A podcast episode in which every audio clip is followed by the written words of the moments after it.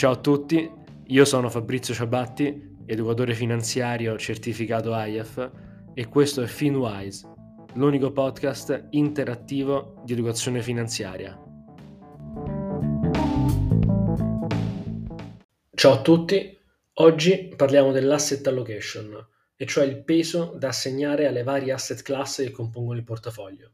In parole povere, quanto investire in azioni e quanto in obbligazioni. Eh sì, perché anche se di asset class ce ne sono molte, e cioè ad esempio azioni, obbligazioni, materie prime, immobili, cash, le azioni e le obbligazioni sono da sempre le più rilevanti. E sono tanto rilevanti da dare addirittura il nome portafogli.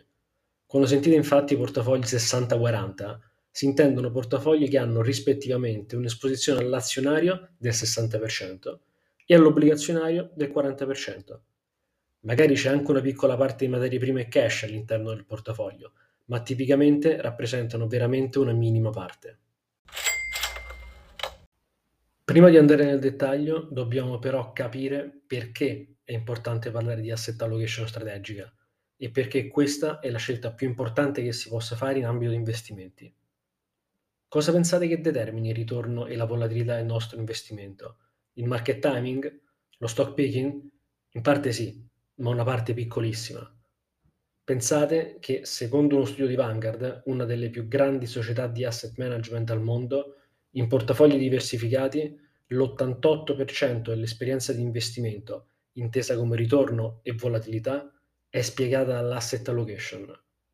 In parole povere, se scegliete un asset allocation 80-20, selezionando un ETF azionario globale e un ETF obbligazionario governativo, avrete con elevata probabilità un'esperienza simile a chi ha scelto sempre un asset allocation 80-20, ma con due ETF azionari, uno USA e un altro europeo magari, e uno obbligazionario corporate. Poi ovviamente ci sono i costi di gestione, ma questo è un tema a parte che vi suggerisco di approfondire ascoltando l'episodio 3 di questo podcast. Quindi, prima di focalizzarvi su quale fondo o quale ETF scegliere, l'impatto è comunque rilevante nel lungo termine, ma non così rilevante come la scelta dell'asset allocation, occorre identificare molto bene e molto attentamente l'asset allocation che fa per voi. Ok, ma quindi come scegliere l'asset allocation più adatta alle nostre esigenze? Beh, prima di tutto c'è da dire che non esiste una scelta che va bene per tutti, perché la scelta dell'asset allocation è funzione, o meglio, dovrebbe essere funzione di un determinato numero di fattori, molti dei quali soggettivi. Secondo il Corporate Finance Institute, i tre principali fattori sono la tolleranza al rischio individuale, l'orizzonte temporale di investimento e gli obiettivi di rendimento. Intanto però cominciamo a sfatare un po' di miti e a mettere in chiaro alcuni elementi da tenere a mente. Rendimenti alti e poco rischiosi non esistono. Il rischio è correlato al rendimento e le azioni, più rischiose le obbligazioni, hanno avuto negli ultimi cento anni di storia rendimenti ben più alti delle obbligazioni. D'altronde perché non dovrebbe essere così? Secondo voi è più rischioso scommettere 10 euro sul Verona campione d'Italia o sul Napoli? Ovviamente sul Verona, ed è questo il motivo per cui la quota del Verona sarà molto più alta rispetto a quella del Napoli, proprio perché deve remunerare un maggiore rischio. Secondo punto, avere la certezza di rendimento su strumenti rischiosi è una cosa irragionevole altrimenti non sarebbero rischiosi. I rendimenti poco rischiosi sono per definizione i titoli di Stato, ma non di tutti gli Stati, attenzione, solo di quelli affidabili. Anche gli Stati possono fallire, come l'Argentina ad esempio. Quindi, se volete rendimenti sicuri nel breve termine, non avrete altra scelta che puntare su titoli di Stato che, se siete fortunati, vi pagheranno un rendimento uguale al tasso di inflazione. In pratica il vostro potere d'acquisto rimarrà invariato e se l'inflazione target nel medio termine prevista dalla BCE è del 2% all'anno, aspettatevi che mediamente i bond governativi sicuri rendano il 2% all'anno. Ovviamente però non è sempre così, perché le condizioni di mercato sono imprevedibili. Basti pensare ad esempio ai tassi negativi dell'ultimo decennio. Ma in ogni caso, se vi dicono che un prodotto di investimento rende sicuramente l'8-10% all'anno, state molto attenti perché o è estremamente probabile che in realtà il rischio del prodotto sia alto, altro che garantito, o che con maggiore probabilità sia una truffa, come uno schema Ponzi per capirci. Quindi volete rendimenti alti Certi nel breve termine? Scordateveli. O in alternativa scommettete su partite o corse ai cavalli truccate. Nel lungo termine invece? Beh, impossibile prevederlo anche in questo caso, però la storia ci ha dimostrato che i rendimenti tendono sempre ad allinearsi intorno alla media, appunto di lungo termine. Negli ultimi cent'anni, infatti, la volatilità di rendimento delle varie asset class, anche delle azioni, notoriamente più rischiose, tende ad assottigliarsi molto. Abbiamo detto però che alcuni dei principali fattori per scegliere l'asset allocation sono tre, e cioè la tolleranza a rischio, l'orizzonte temporale di investimento e gli obiettivi di rendimento. Andiamo a vedere bene però cosa si intende. La tolleranza a rischio, molto difficile da capire, ma in sintesi è quanto non vi fate prendere dal panico se il valore del vostro investimento è in calo. In pratica, se il vostro portafoglio è rosso, se avete investito 100.000 euro e ora vedete sul vostro portafoglio 80.000 euro, o meglio, meno 20.000 euro, cosa fate? Andate nel panico e vendete tutto perché temete di perdere ancora di più, realizzando quindi la perdita, oppure ve ne fregate? Ecco, se la risposta è la prima opzione, allora siete molto avversi al rischio e quindi potreste essere più inclini a portafogli bilanciati o comunque con una componente di obbligazionario rilevante. Se invece è la seconda, allora potreste ipotizzare di privilegiare l'azionario, soprattutto se il vostro orizzonte temporale è di lungo termine. Passiamo quindi al secondo punto, l'orizzonte temporale. In estrema sintesi, se avete un orizzonte temporale di lungo termine, l'azionario è potenzialmente preferibile perché storicamente ha dimostrato di rendere di più rispetto alle obbligazioni. D'altronde, perché non dovrebbe essere così, essendo più rischioso? Se invece l'orizzonte è di breve, ad esempio due anni, allora forse è meglio privilegiare l'obbligazionario, in quanto si limitano sì i rendimenti, ma anche e soprattutto il rischio di perdere il capitale. Se state investendo per comprare casa fra due anni, per intenderci, e quel denaro vi serve, di gran lunga preferibile avere un investimento con un peso maggiore dell'obbligazionario. L'azionario, infatti, in due anni può anche perdere il 20-30% del valore. L'ha fatto in passato e lo può fare in futuro, quindi con 20-30% del denaro in meno, comprare casa potrebbe essere un po' più difficile. L'ultimo punto è legato agli obiettivi di rendimento. Poco da dire. Volete l'8% all'anno investendo in obbligazioni sicure? Ecco, se le trovate o trovate qualcosa di simile, fatemelo sapere, perché io ancora non l'ho trovate. Altrimenti, se volete l'8% all'anno nel lungo termine, sappiate che dovrete privilegiare le azioni, accettando ovviamente anche la maggior rischiosità botte piena e moglie ubriaca nel mondo degli investimenti non esiste. Se invece vi basta il 2%, cioè mantenere invariato il vostro potere d'acquisto, allora anche le obbligazioni possono andare bene. Volete il 20% all'anno?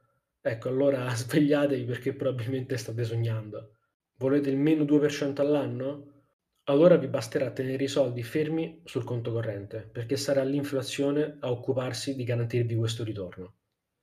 Quindi per fare un recap, la vostra tolleranza a rischio è alta, l'orizzonte temporale di riferimento del vostro investimento è di lungo termine e avete un obiettivo di rendimento elevato, allora forse potrebbe convenire privilegiare la componente azionaria. Qualora invece la vostra tolleranza a rischio fosse bassa, il vostro orizzonte temporale di riferimento fosse di breve termine e il vostro obiettivo di rendimento è modesto, allora potreste privilegiare una maggiore componente obbligazionaria nel vostro portafoglio. Ma ci sono altri fattori da tenere in considerazione quando si sceglie l'asset allocation strategica? Assolutamente sì, però ne parleremo nel prossimo episodio. Prima di andare al quiz, eh, fermiamoci un attimo e facciamo un breve recap di quanto detto. Anche se le asset class sono numerose, Spesso si tende a considerare quasi esclusivamente l'azionario e l'obbligazionario nella scelta dell'asset allocation strategica.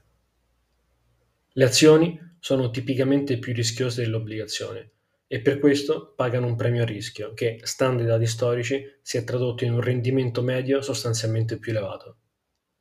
L'asset allocation è la componente principale che influenza l'esperienza di investimento di ogni portafoglio molto di più rispetto ad altri aspetti come la scelta dei singoli fondi, dei singoli titoli o del market timing.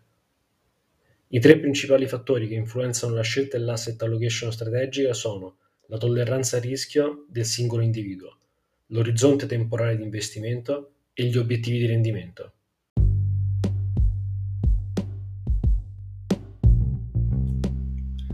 Bene, ora siamo pronti per il quiz di questo episodio.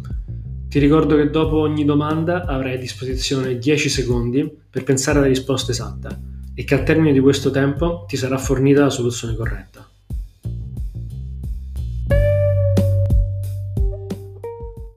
Prima domanda. Qual è il fattore principale che determina i rendimenti e la volatilità di un portafoglio? A. Il market timing. B. L'asset allocation strategica. C. La scelta dei singoli titoli.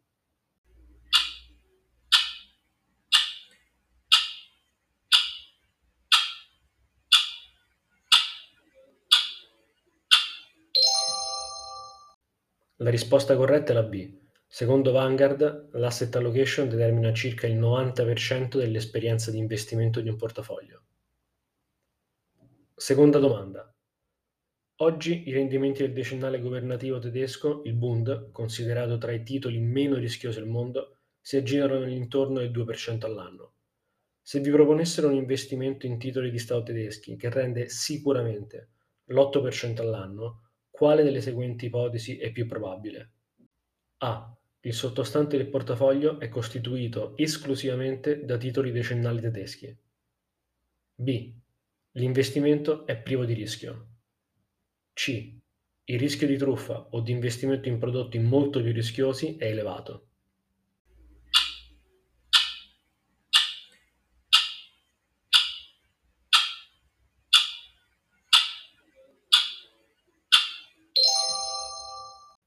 La risposta corretta è la C. Per quale motivo infatti un portafoglio fatto di titoli che rendono sul mercato il 2% all'anno dovrebbe rendere senza rischi l'8% all'anno? Se fosse così certo, perché proporlo a altre persone e condividere questo segreto, no? Terza e ultima domanda. Quali di questi non è uno dei principali elementi da tenere in considerazione nella scelta dell'asset allocation strategica? A. Il gestore del fondo. B. L'orizzonte temporale di riferimento. C. L'obiettivo di rendimento.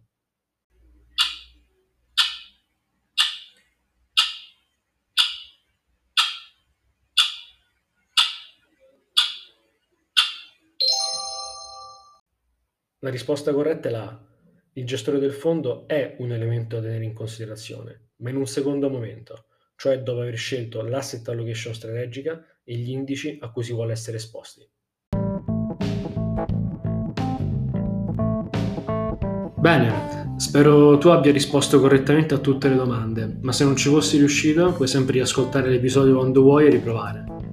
Per oggi è tutto, Grazie per l'ascolto e ricorda di seguirmi su Spotify, LinkedIn e sul sito www.smettoquandoposso.it. Ciao e alla prossima puntata.